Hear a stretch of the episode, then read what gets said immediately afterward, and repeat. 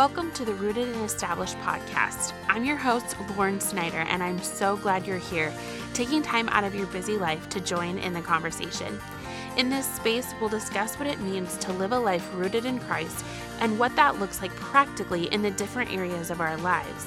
Through short, manageable episodes that you can listen to while doing the dishes or taking a shower, we'll talk about how to live our lives intentionally as Christ followers.